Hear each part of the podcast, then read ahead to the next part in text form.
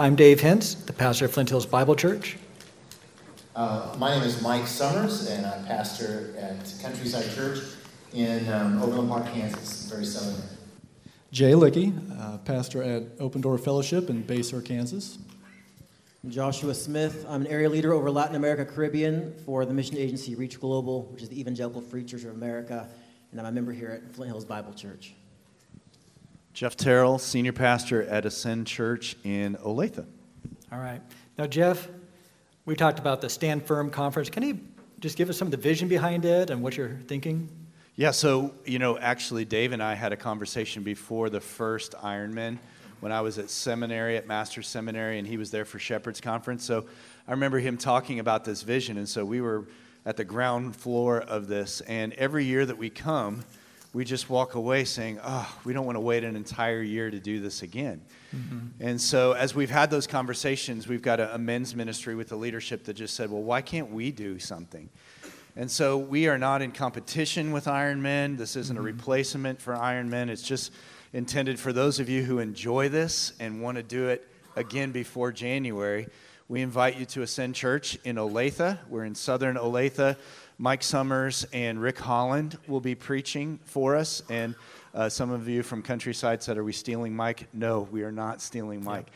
We just know good preaching, and we want to make sure that they're at our conference. So yeah. uh, it's in partnership with Ironman, and we're hoping that we might be able to get some people in our North Kansas City area, maybe even up to Iowa, yeah. who are impacted that maybe can come down to this, can watch online. And so it's a, a partnership uh, just to build on what's been going on here at Ironman.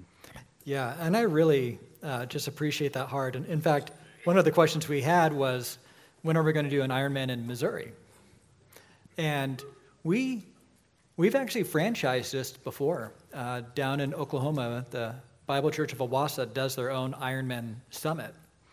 And so we're not, uh, we love hosting it, we love doing it, but we love men's ministry and wherever and whoever when people have a high view of God and a high view of Scripture and really understand God's vision for masculinity, we want to get behind it. And so that's a real thing you want to do. Yeah. So I, I have a business background. I didn't complete the loop here. Okay. So if you want to register, oh, you got gotcha. those cards, there should be a QR code and a website so that you can go ahead and register. Okay. It's in October. And get, yeah. get the word out.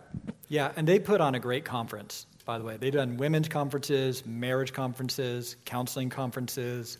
And so they do it right. So, hearty commendation to you. I love it. So, here's some questions to kind of start us off. We're going to do um, some more evangelism oriented questions, then maybe some um, kind of some one off practical questions. We got some very deep theological questions that uh, would make for interesting discussion, but they would take the whole time. So if you ask those questions, God bless you, brother. Love the mind, love the sharpening. But I think our purpose of the Q&A is we realize we can't give adequate attention to that. So no hurt feelings, okay? So let's uh, look at this first question. How can I use questions to introduce discussions of the gospel in my secular conversations with the lost? And kind of a related one.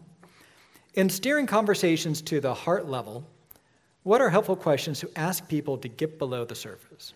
Right? I think all of us, like, you know how to share the gospel. You know how to actually convey it, but how do you get that started? What are some strategies that you use? Gospel hacks. Um, I'll go ahead and, uh, and lead off.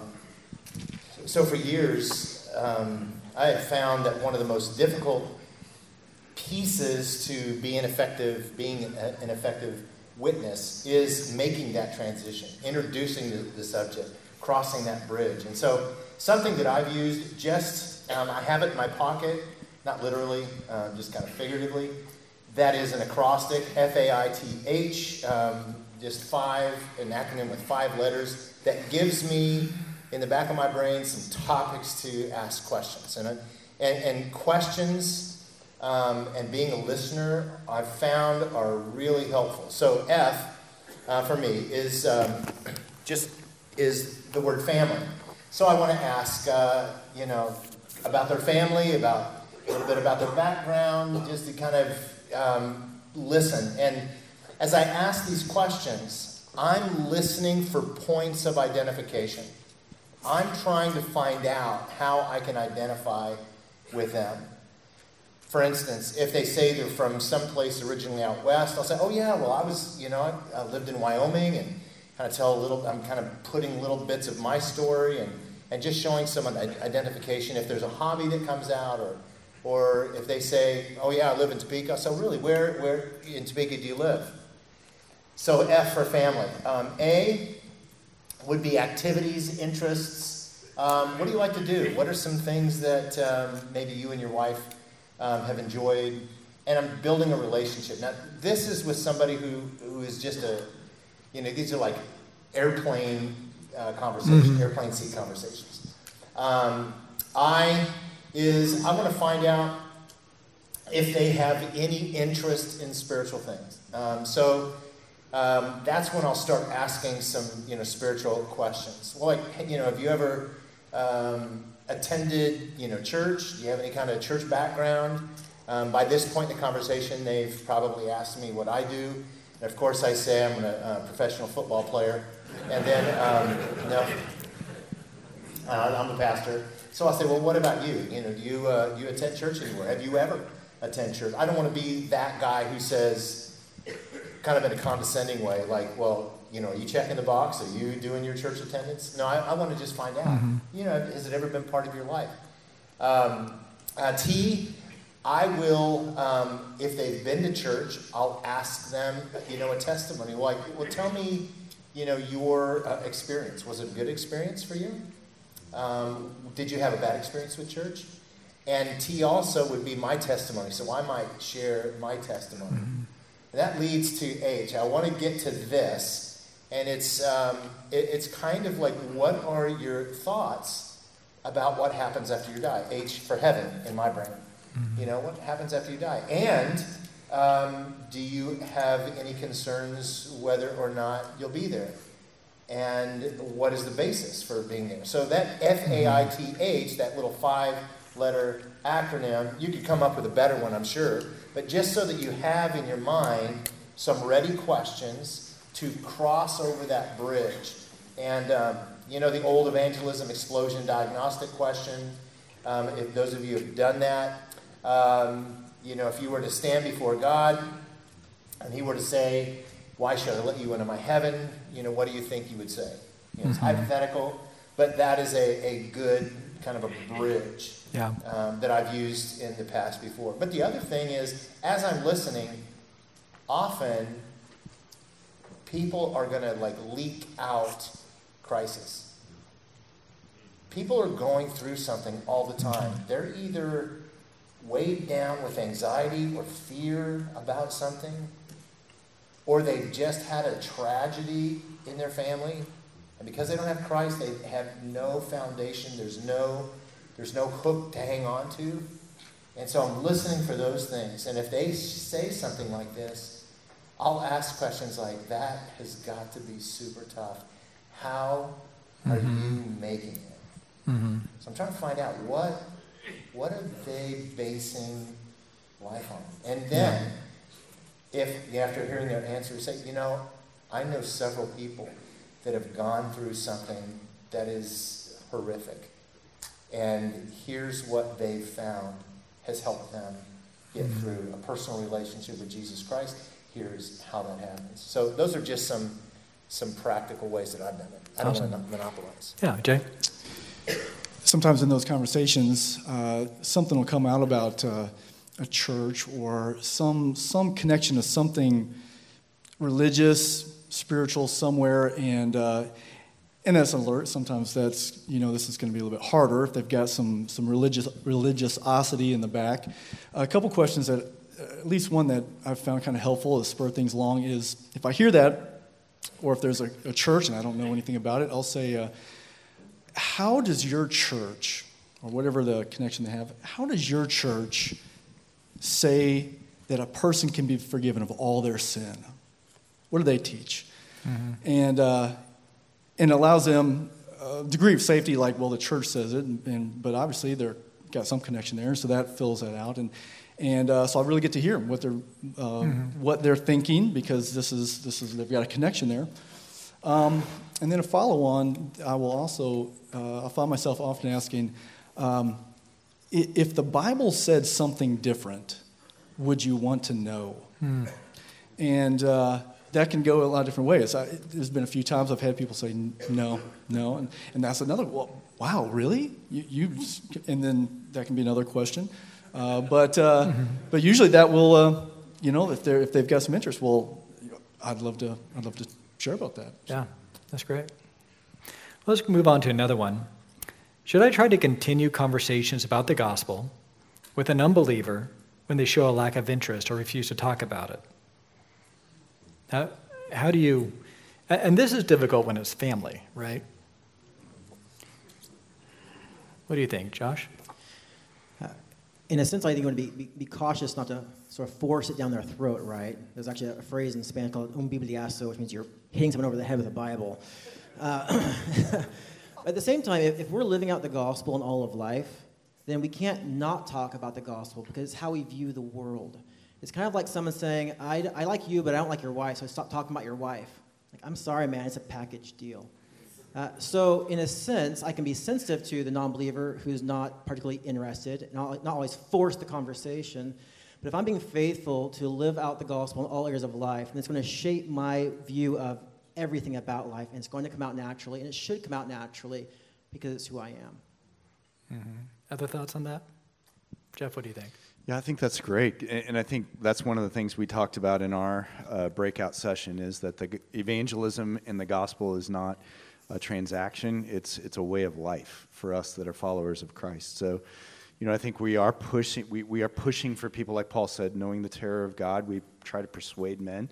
We are trying to push them to a response, but at the end of the day, we just want to keep planting and watering seeds of the gospel and do so in a way that's flowing out of our life of worship rather than some sort of box that we're checking. Okay. I thought this was a really interesting one family evangelism. My children are in grade school and all express a love and desire to follow Jesus. I don't want to give them false assurance, but I also don't want to take away the joy of their possible salvation. What do I do? Can I take? You go for it. yeah, I like that question um, a lot. And it tells me that there's a parent who is struggling with the same thing that I did um, as a parent. And that is if you have a, a child um, in a Christian home that's exposed to the gospel so regularly, it's just part of the ebb and flow of, of life. It's who you are as a family. Um, they're going to be confronted with sin. They're going to be confronted with the the, the glory of God, the greatness of God, and they're going to um, probably trust in Christ at a young age, not, not all the time. And, but then we're still disciplining them because they still, you know, disobey. And so a lot of parents um, struggle with that. Like, man, I don't know for sure if my kid's saved. I don't want to be one of those parents who say, yes, I remember, you know, when you, uh, you were on my lap and you said these words and you know regardless of if the child is really doubting based on the sin in their life you don't want to do that you don't want to be the parent who's like locked in but i would say if your child like the question said is um, following jesus what is a disciple follower of jesus praise mm-hmm. god with that continue to give them the gospel. Now that you're saved as an adult, are you done with the gospel in your own life? No, you're constantly, mm-hmm. you know, rehearsing the gospel. The gospel tells us that, you know, my acceptance before God is not based on my performance, it's based on His grace. The gospel tells me that I am forgiven, that I don't have to make God like me, that He loves me yeah. unconditionally on the basis of what Jesus has done. So we're, we're constantly telling ourselves the gospel. We do that still with our kids. And then um, if they struggle with that, um, then I remember I had a 12 year old come to me, my, one of my 12 year olds, and said, um, he was real nervous. He said, Mom, Dad, um, I just want to let you know I don't believe all this stuff. I don't believe the Bible's true. I don't believe in that. And, and he was shocked at our response. And our response was, um, yeah, well, we're going to pray for you. He thought we were going to come down and it was going to be a discipline issue. She said, we'll pray for you. Because, um, you know, this isn't just an intellectual decision. Mm-hmm. This is a work of God in the heart. So, with your kids, continue to watch them, continue to pray uh, for them, and, um, and celebrate them following Jesus. Mm-hmm. And don't, don't put the wet blanket on that. But here's what you can't do you can't be the parent who tries to be the assurance of their salvation. It's not your role. Mm-hmm. So. Yep. Okay. I just add to that. I, my kids made professions of faith uh, pretty young. I think we should take seriously their professions of faith. I, I, treat people based on they say they're a believer. I'm going to treat them like a believer. Say they're not. I'm going to accept that they're not a believer. And We'll move forward. Same with my children. But there comes a point when they say, well, what, "Am I really saved or not?" And the question for me always is, uh, whether you're a believer or not. I don't know your heart, but the response is the exact same: trust in Jesus. Does that make sense? So, as your kids have crisis of, of faith, what's the response to their crisis of faith? Whether they're actually a believer or not, the response is trust in Jesus, either to grow in faith or to be converted as a child of God. Mm-hmm. Jay? Uh, book, rec- book, recommendation for you. There, um, it's not really a parenting book, but it does touch on issues that uh, this question. Uh, it's a book called Practicing Affirmation. And um, a surprisingly helpful book for me and uh, kind of connected with Desiring God, uh, Piper Ministry.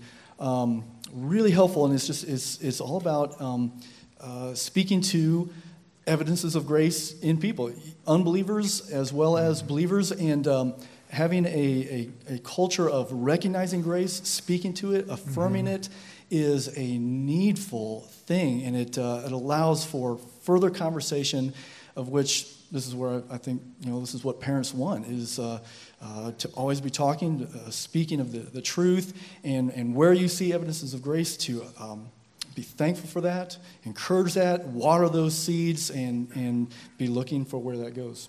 Yeah, and I would just add too. Uh, we were talking about this in our speaker room. When was Paul saved? On the road to Damascus. Okay. When was Peter saved? Anybody, can anybody answer that question? When was Peter saved? I don't know. I don't know. Was it when he followed John the Baptist? Was it when he left John the Baptist to follow Jesus? Was it when he made the confession, confession that you are the Christ?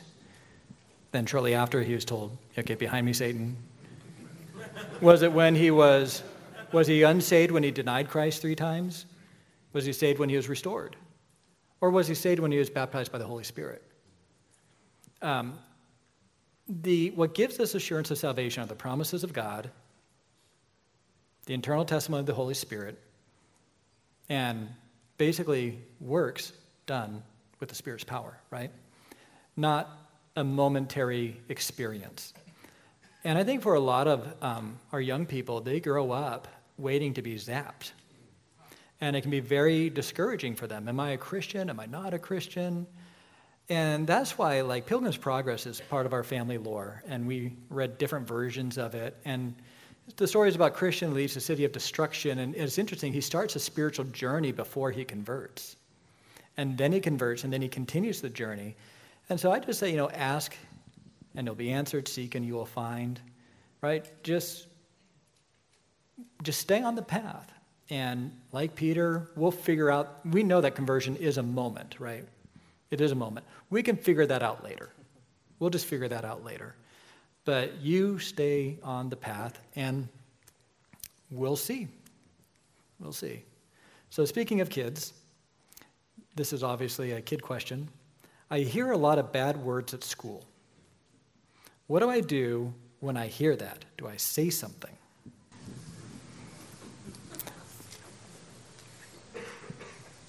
I hear a lot of bad words too. Mm-hmm. um, I really like that question. I hope you're still in here, whoever, whoever did that. Um, and you're going to, as you grow, you're going to experience that outside of the context of your family and your church, um, there's not a lot of believers. And we um, expect unbelievers to do things that unbelievers do. So, one of the things that you can do, I know what you're thinking is you hear these bad words. Should you go up and, you know, confront them about that? I don't know that that is necessarily your job, nor do I think that it would be helpful to that person. But here's what you can do those kids that are using that language, they're probably picking that up in their home because that's what their parents are, are saying. So, one of the things that you can do is when you're on recess or if you're um, in between class or, or, I don't know the age of the child, um, you might just say, That is a kid who needs the Lord. And just start developing a relationship with him and look for opportunities to share how we are all going to be accountable to a holy God mm-hmm. who has um, provided a way for us to escape his judgment through Jesus and just build up a, a relationship to witness. Yeah. You know. Yeah. Jeff? Yeah, you know, my wife is, I know many of you men have this testimony, is, is amazing. And she has an amazing way of just wording things. She, she wrote this booklet of putting off and putting on.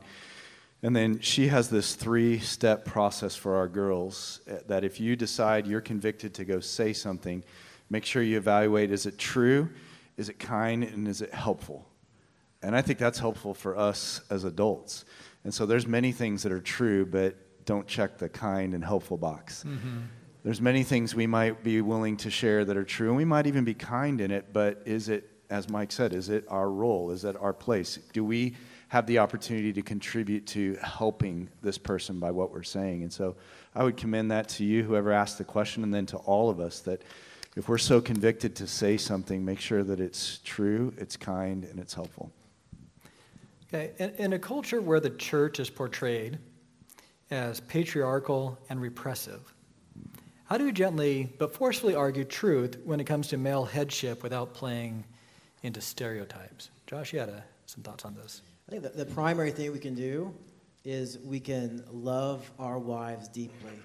Uh, you can argue about patriarchy, male headship, all these things, but when a man sacrifices his life for his wife, when he builds her up and he honors her and he blesses her and he serves her and she, he respects her as a fellow heir, as a fellow ruler of God's world from creation on, that is a powerful testimony that people cannot ignore. Mm-hmm. And so a lot of the patriarchy or headship sort of issues, it really comes down to oftentimes men failing to do that. Mm-hmm.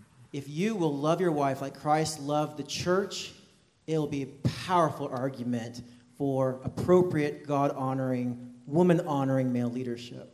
Mm-hmm. I might add to that. So uh, that's excellent. 1 Corinthians 11, I think, is a great, at least biblical starting point. So when you think about that, there's basically three categories there's the creation order, uh, there's the family order, and then there's the church order. And if you think about each one of those at a creation order, well, then you draw your attention to the creator in terms of what does that headship look like. When you look mm-hmm. at family, you look at husband and wife, you go to Ephesians 5, and you see that Christ in the church as the model for headship. And then when you go to the church, you see what the Bible says about elders and shepherding and overseers, and you look at that as the model for headship. And I think that just piggybacks on what Josh said, but it gives us kind of a biblical, if we go to that scripture and that three tiered or three category approach to headship, I think that might help as well.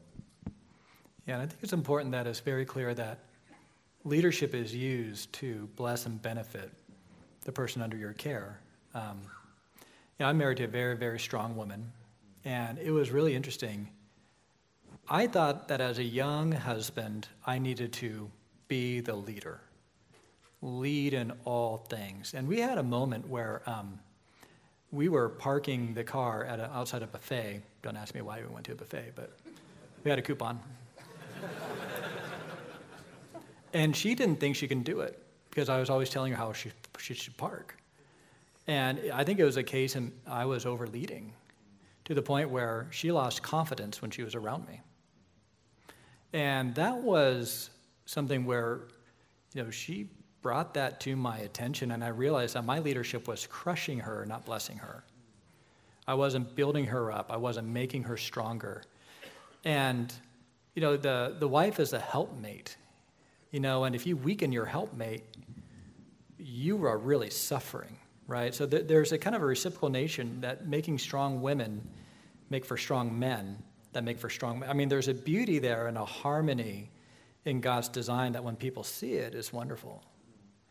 That kind of related to that, um, how can I disciple a wife who's not receptive to my leadership? And we have another question is, how does a husband lead his wife when she's walking away from the faith? Well, I think you, you started that answer by really making sure that you're evaluating yourself 1st mm-hmm. So I, don't know what's behind that question. There's, there's motivation and context to that question that unfortunately we don't have. But I think the first thing we need to do is evaluate our leadership and to see if there's anything that is not modeling Christ in the, the way we're leading them, the goals that we're leading her toward. So I, I just grabbed that from what you were saying, but that's what mm-hmm. first steps out. Yeah. Other thoughts, Mike? Yeah, I think for the, the question relating to a, a wife who is walking away from the faith, how do you lead her? Um, I think what's the most important thing is her soul at that moment. So that's that's what you want to care for. You want to care for her soul. Um, all kinds of little preferences at that point don't matter. All that matters is that you love her the way that Christ loved her, and that you um, that you go get some help from uh, your pastor or biblical counselor in your church, who can actually help you um, love her well in this time, and focus on what her doubts um, stem from, because they didn't just come mm-hmm. out of nowhere. There have been some things that have happened, and be willing to um, to accept the fact that maybe she's going to throw some uh, shade your way because mm-hmm. you haven't been effectively um, leading her the way that, that you should. Be willing to own that and accept that. Yeah, oh, that's good. Here's a kind of a serious question. Um, I have friends that are battling depression and suicidal thoughts. How can I help them biblically? Jeff, you had some some thoughts on this. Yeah, this is a tough one, and I think over the last three years we've seen just not only nationally but globally this topic become more of unfortunately a, a real topic for us, and so. Uh, I'd start out, and I, we, we talked about this in the room, so I know the other guys have some mm-hmm. great co- contributions, but I'd start out looking for uh, what the person is saying in their comments about suicide. So, uh, there can be anything from the range of kind of a woe is me, you know, I guess I should just, it's better if I don't live, to I'm actually talking about a plan that I'm putting together to execute this. And so I think all of it should be taken seriously, but obviously the, the second side of that polarity is something that you've got to jump in and you've got to, you've got to lean into. And so um, in that particular case, the church hopefully should have people who are trained to be able to listen, to be able to ask questions, to be able to escalate where needed, but to take this person to the scriptures. But there are times when this just needs to be de escalated. And there mm-hmm. are uh, professionals in the secular realm, uh, police officers, suicide prevention lines that, uh, while not probably going to address the hearts, uh, is a, an important tool to be able to get a place of stability to then continue that relationship to peel back the layers and get to the heart. That's, that's where I would start. Yeah, and we don't have the power to institutionalize somebody and get them away from self harm, right? So that's something where the government can help with that. And, and I, I like what you said. It's not the long term solution, but when, when somebody makes a plan, that's a sign. You know, that's, that's when they're really serious. I, yeah, I wasn't, um, I wasn't in on you guys going over the questions, but as I heard that, I think a specific question was, um, I have friends who struggle with depression and um, anxiety. How can I help them? When you look in Scripture and you look at, at hope, the hope mm-hmm. of the believer, that's what you want to offer them, and, and, and you can come alongside them personally and hold up Jesus to them. Mm-hmm. He is the hope, uh, the hope of the gospel, uh, the glorious hope of his return, the hope that we have the peace that he provides. Hold up Jesus and listen to them, talk to them. Um, you might want to memorize scripture with them. Give them something that they can hang on to that's tangible. But if, as the guy said, if they're actually talking about, you know, I'm, I'm going to uh, string up a rope in my garage and hang myself, But then it's, you need to do a little bit more than just yeah. know, say, oh, you need to hope in Jesus. You need to do some immediate yeah. um, action. Can I add to that? So we, I know Mike, you do a tremendous job at your church with biblical counseling. We, we really are investing in that, and so I've done a lot of study, and, and in my journey of studying biblical counseling, I think there is unfortunately in the church a lot of stigma with depression where if somebody uses that term, we, we almost want to just tell them, hey, you just got to pull yourself up by the bootstraps. Uh, it's pretend, it's not real. It, it is real. Mm-hmm. And all you have to do is go to the book that has the most chapters in the Bible and see that there were constantly authors mm-hmm. of those Psalms that were dealing with depression, and sometimes pretty significantly so. But to mm-hmm. Mike's point, what we see in those Psalms is as they're struggling with emotions and feelings and being overwhelmed, yeah. there, there's usually a, a, turning point in the Psalm that reflects on the true hope that is found in the character of God, the true hope that is found in really digging on, in, into him and our relationship with Him rather than the investment in our circumstances changing. And that uh, takes the psalmist from a point of depression to a place of hope, even when circumstances don't change. So I just think it's important for us as Christians to not stigmatize depression and pretend it doesn't exist, but also take what Mike yeah. said and follow the Psalms and get people to the hope that is found in the gospel. You know, there is one psalm that does not have that turn into turn into hope and it's uh, Psalm 88. Mm-hmm. And uh, that is in God's Word. It is a dark, dark psalm, and uh, uh, it's in there for a purpose. And it's in there to say, this can happen. And it's, it, it does happen. There can be some really dark times. And to know that is a step towards hope. To say God is telling us we can, we can mm-hmm. be that. Now, there's lots of other psalms where there's lots mm-hmm. of hope. Uh, and so just uh, knowing that, knowing that psalm is there, uh, is is even helpful to me. So.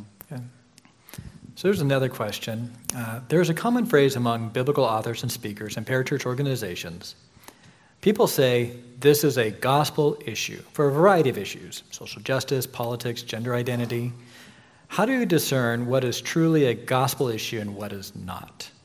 I thought that's a great question. This wasn't in the room. We didn't talk about this. I thought we did. Did, did we? If we did, I was zoned out because this okay. is good. I, I want to hear what Mike has to say about this. Yeah. well, there's two ways to look at this. Um, you know, in, in a sense, if you trivialize the question, everything's a gospel issue. Um, what I, you know, what I do with my time is a gospel issue.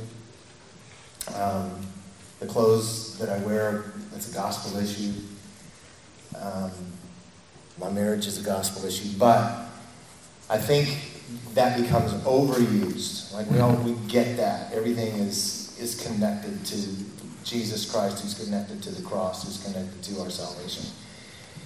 But I, I think what's happened is issues like the deity of Christ that is a gospel issue. Issues like the substitutionary atonement, that's a gospel issue. Yeah. Um, whether someone speaks in tongues or not, not a gospel issue. Yeah. Just to illustrate. Yeah. So, so what you're saying is that the gospel hinges on that. Okay. That, that's yeah, I think there's things that you have to believe to be a Christian. You have to believe in the authority of the Bible the death, burial, and resurrection of Jesus Christ, right? Things you have to believe. And then there's things that you can't deny and be a Christian. So you can have somebody who becomes a Christian and they never really understand the Trinity, but they never deny it. Does that make sense?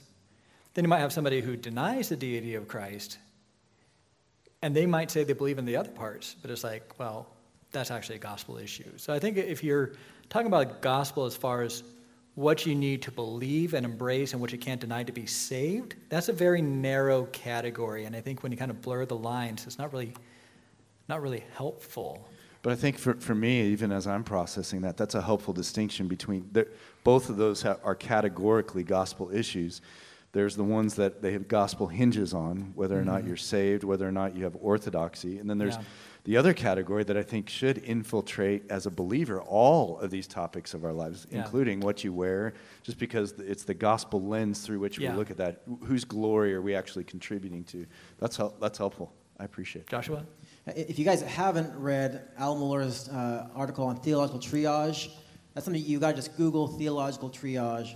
And I think it's a helpful breakdown of uh, the top tier are these essential things you can't deny or you need to believe to be saved. And the Bible lays those out, or they're essential to the faith. Then you have second tier issues, which are important, uh, but they're not essential to the faith. And you might choose not to serve with one another, for example, because you disagree on this theological issue. Then there are third tier issues, which are even less essential, and you probably could work closely together, uh, even though you may disagree on that issue.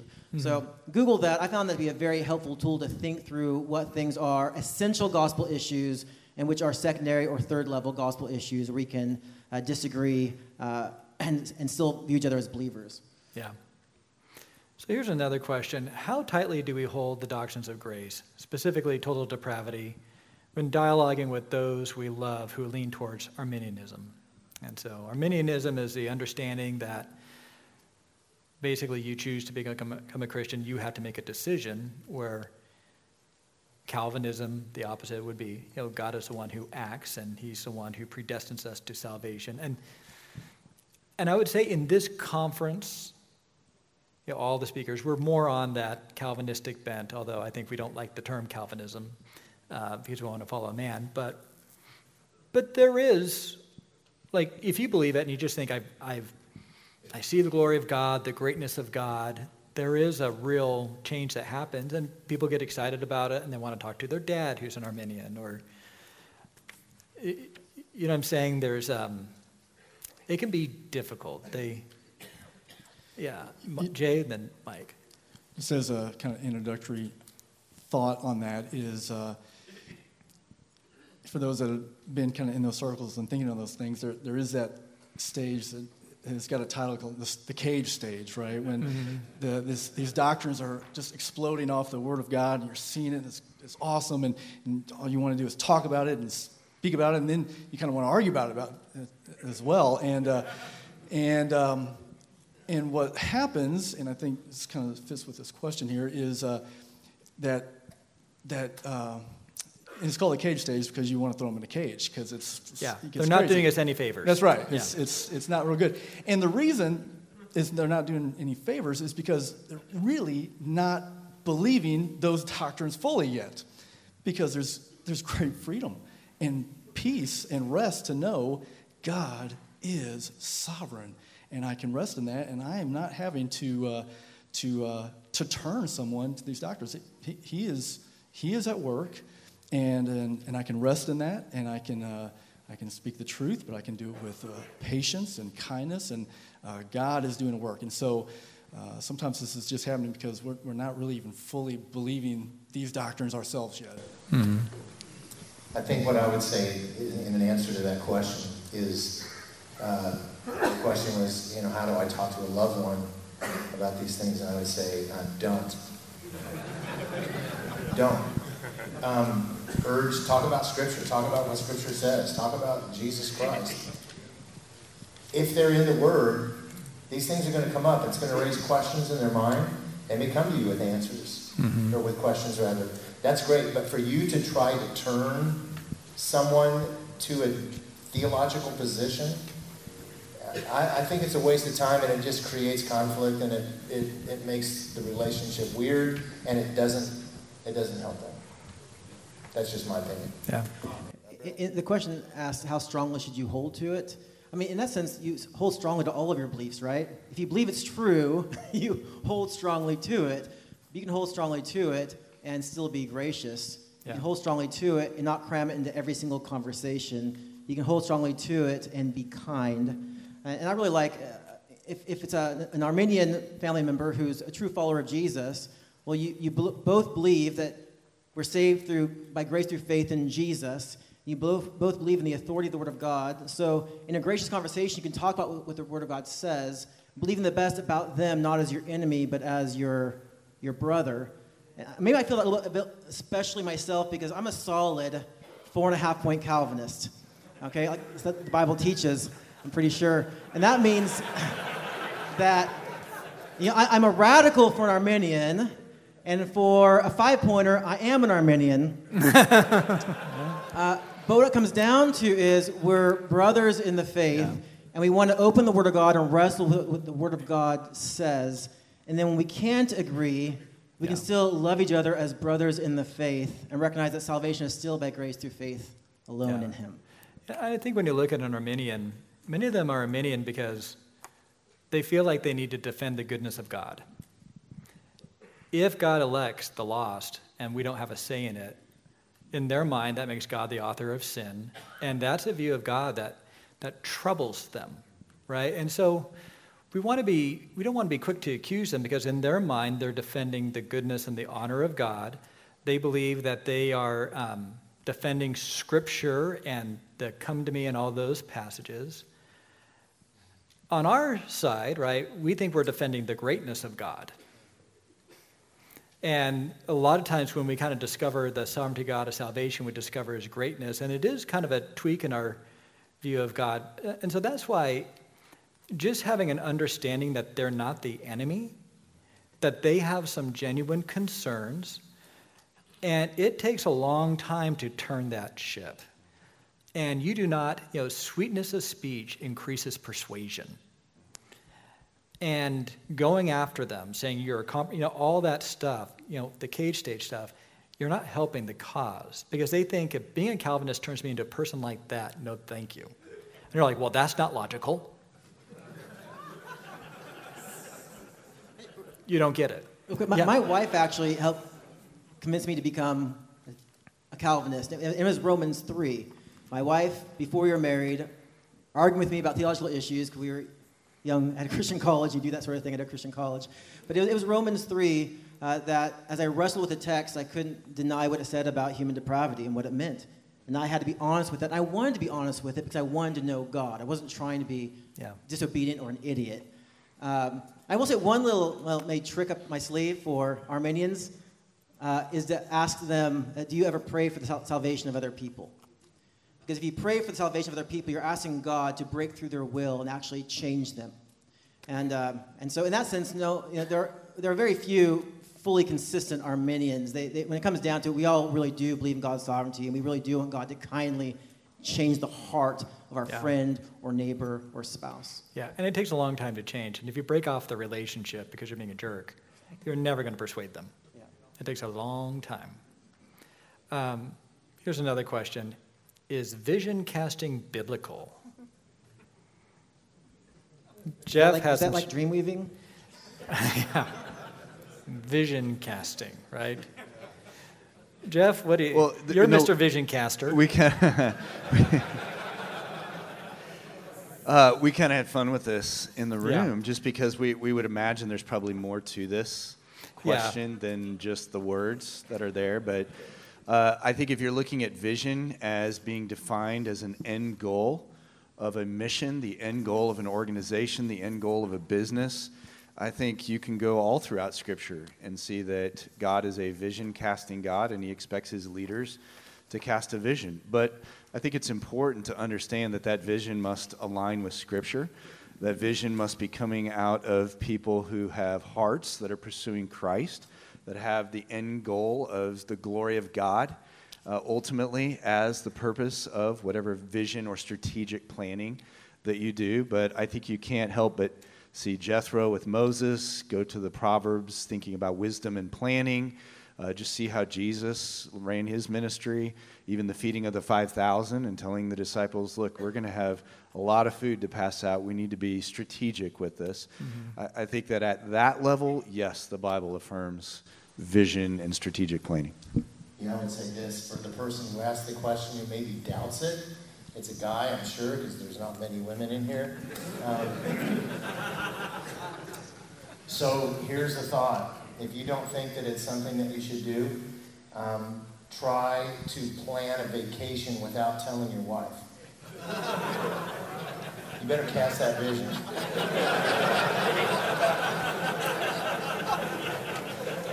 Truth. Is that from experience, Mike? Yeah. I mean, the, the church is an informal, voluntary organization. And the fact of the matter is, we can't fire people, we don't hire people. Do you know what I'm saying? So, to really lead a church um, and get everybody on the same page, on board, uh, sometimes it does take maybe not vision casting, like one of, like we do a yearly theme, and our yearly theme this year is a better gospel. There's other times where we, you know, last year's theme was being a redeeming community, where we want to be people that use hospitality to bring people into the fold. So we have a different spiritual emphasis every year. And we could do the Great Commission every year. That's our vision.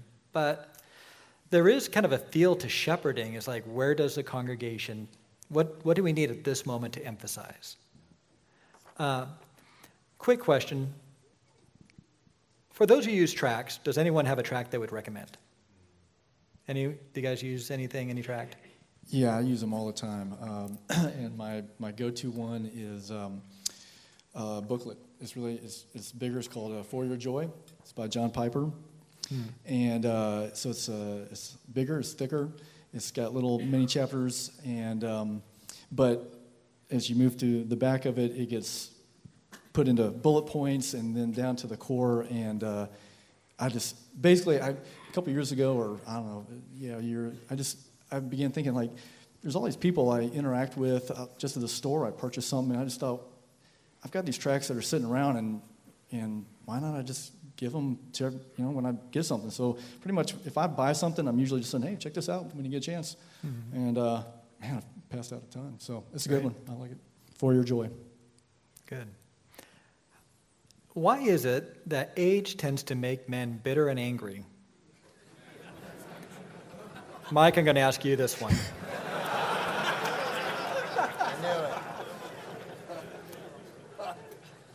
What advice would you give to a young man living closely and trying to love an older man that is frequently bitter and angry?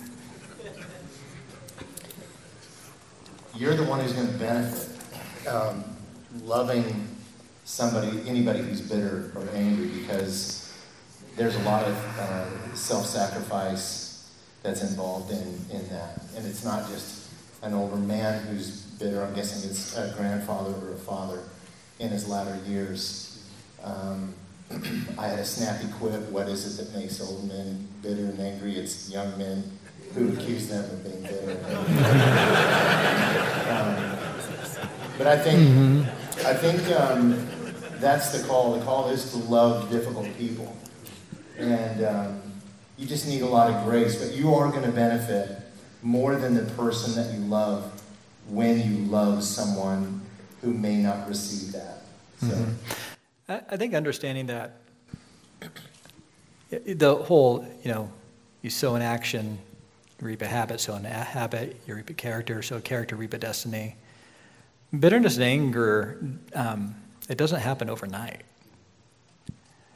I think as men get older, um, we feel more like we failed in different ways. There's more people who we feel wronged us. Um, older men start losing their strength and they feel more vulnerable and they don't like that feeling. So, how do you not become that? Do you know what I'm saying? What are some things that maybe the younger man, middle aged man, or even older men can do right now so they don't go down that path? Yeah, so I, one of the tools that's been so helpful for me kind of in a midlife is to read David Gibson's book, Living Life Backwards. I don't know if you, any of you have read that. It's uh basically a kind of a devotional commentary through Ecclesiastes. That's been a game changer for me. So if I had an older person in my life that's older than me, that's bitter, I would just try to look at that, encourage them, point them to Christ as best as I can, but to read a book like Living Life Backwards to help me not get there. And basically, it tells us all the things that older guys get bitter about is life. I mean, mm-hmm. Solomon's very clear. This is what life is going to be. So let's know the end game and how it's all going to play out, and then live our life backwards, knowing that's the end. Mm-hmm. Because then you're not putting your hope on fool's gold. You're not putting your yeah. hope on smoke. You're not putting your hope on something that the world has to offer, which is usually why people get bitter. Is yeah. things didn't turn out meeting their expectations. So I would highly recommend that David Gibson book, no matter what your age is. Yeah. The root of bit, the root of bitterness and anger ultimately is aimed when you trace it down. It's aimed at God, um, because God is ultimately over mm-hmm.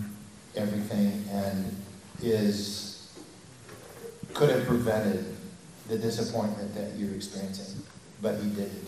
And so it's hard for people to acknowledge that when you press in a little bit, and they do, um, it, I think it changes that, that perspective for them. Okay. I think this will be our last question. For a long time, there has been an abundance from the pulpit exhorting the church on doing gospel mission in the vein of vision casting, but seemingly a large gap in the middle on equipping, a dearth of teaching on the mechanics of how the church is to carry out, like gospel skills, for lack of a better term. How can leadership and congregations embark a on a path to, to fill this gap and be successful? I thought this is a good final question because we just cast the vision, right, to go out there. But what would be the next step for a church that wants to get serious about evangelism and doing this? What, what do they do? I'll, I'll give kind of an outside the box answer, and that would be what I taught on the breakout, and that is instead of focusing on the mechanics of evangelism and the formula of evangelism, teach God's people to love God. And the more that we grow in our love for God, the more we become awed by his character, we can't help but share the gospel. We can't help to mm-hmm. but steer conversations about sports to where true hope lies. I mean, there, that, that would be the kind of my outside the box answer, although Probably you guys have a better mm-hmm. one, but that's where I would start. Yeah. I'm, I'm less inclined to, to think about mechanics. There's a place for that, and I think that can happen in, in the pulpit. That can happen in our Sunday school classes, our Bible studies. There needs to be a practical component. How do you apply this to life? So make sure we're helping as teachers. We're helping our people know how to apply it to the real world. We don't leave it just up here. But in my experience, it's not that we lack the mechanics, it's, it's that we lack the heart and the mindset and primarily, we need a shift in mindset. We need to view all of life as a gospel opportunity right before us. We yeah. need to have eyes and ears open to the gospel opportunities right before us. We need to stop viewing our neighbors as enemies, and we need to view them as our mission field. And if we love God and we love people deeply, it will overflow into gospel conversations and opportunities because that's what it does. So, mm-hmm. yes, strategize. Yes, have some practical tools. Mostly, it's our heart. If you don't love God yeah. and love people, you're not going to share an effective, clear gospel with them. Yeah, something Brett Copernico shared last night was they want to develop a culture of evangelism. Because exactly. culture trumps strategy. You know, just the, there's an expectation that we share our faith. Prayer request, it's expected that, well, okay, pray for your aunt's health, but is she saved? Right? Jay, what are we going to say? Uh, I think this is a definite place for uh, uh, a discipleship note, imitation. Uh, people are going to do what they see, and uh, if you can say, uh, Follow me, watch me how I do this, or we're, we're, we're going about this. when people can see it in, in real life in particular ways, they get, they get some methods of how to go about it. they're going to be encouraged, they're going to be helped. There's lots of conversation that can happen. So yeah. there is a call to Timothy uh, to do the work of the evangelist. So the leaders of the church, they, they do need to set an example of, of uh, yeah. a gospel priority and uh, going and sharing, and then to teach others who will be able to teach others yeah. also. There's one, just pure mechanics. Will Metzger's Tell the Truth is an excellent book. So that's Will Metzger's Tell the Truth.